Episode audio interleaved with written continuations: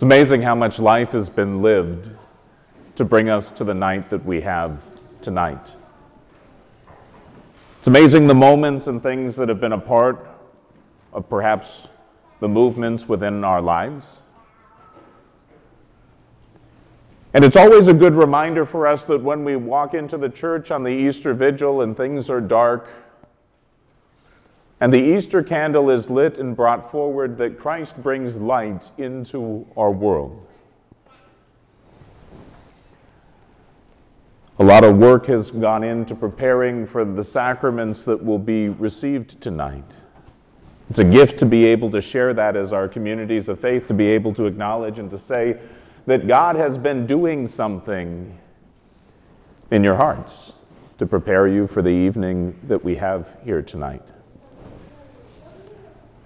There's been a lot of class and instruction. There's been preparations for our liturgy. Father Sund even got to use his new toy, and we got to turn all of the lights on. All of these things that happened that bring us to tonight are brought into our big context in which we are able to hear about the story of salvation. The fact that God's love for us is the motivating first force from that first moment of creation in Genesis. Even when the world became wounded by sin, God shows us that that isn't a time in which the devil has won because he takes that moment to say that he will send a Savior and Redeemer, that Jesus will come for us. And so when we have these stories, when we have these moments, the story of Exodus brings us from slavery into freedom. It's a sense in which we recognize that the grace of God is what saves and redeems us, grants us forgiveness so that we no longer are burdened by sin, but we experience freedom in the love of Christ.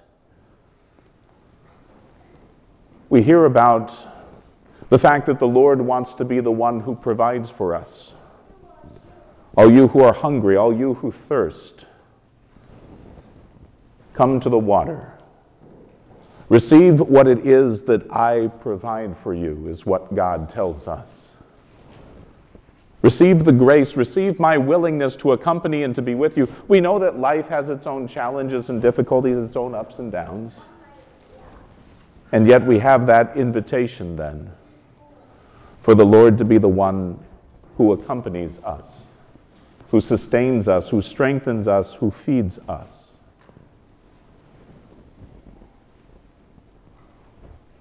We also acknowledge that the grace of God brings about an ongoing change within our lives and within our hearts. Because the prophet Ezekiel says that there will be a, that we will receive a new heart and a new spirit.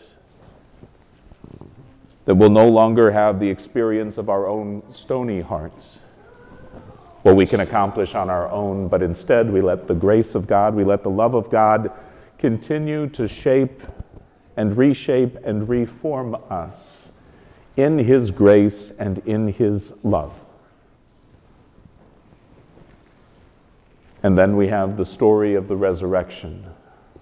2,000 years ago, where we acknowledge that the tomb is no longer empty, or that the tomb is no longer that the tomb is empty and Jesus is no longer contained by the tomb. Jesus is risen. Jesus is alive.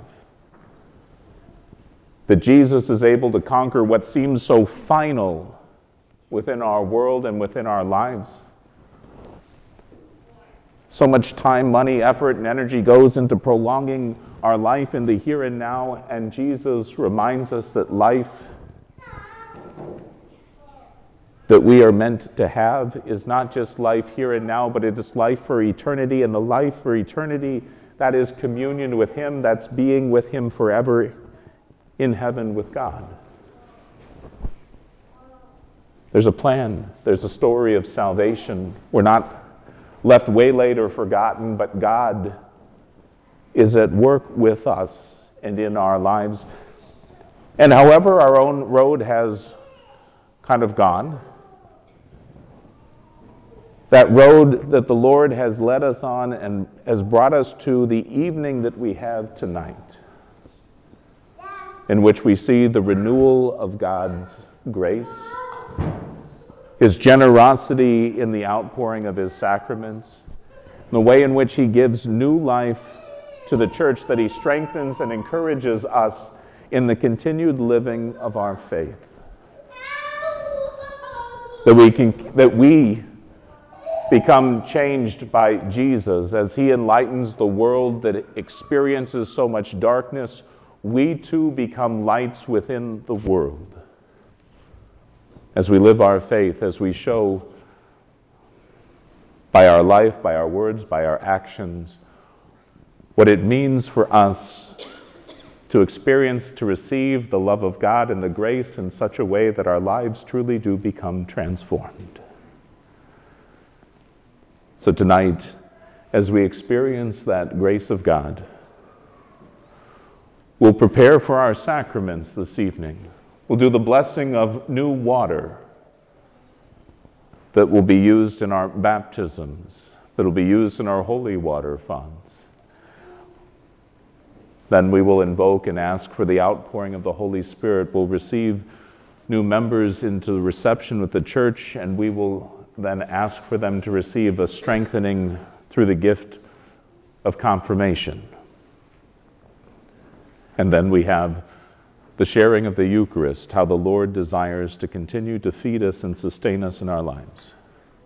So, as we prepare for these moments, as we prepare for this opportunity and time of grace, just invite us to ask for the Lord's blessing, for the Lord to send out His Spirit to right here where we are that we would be renewed by the experience of His work and action in our lives tonight and in this Easter season as we make our way forward in faith. Amen.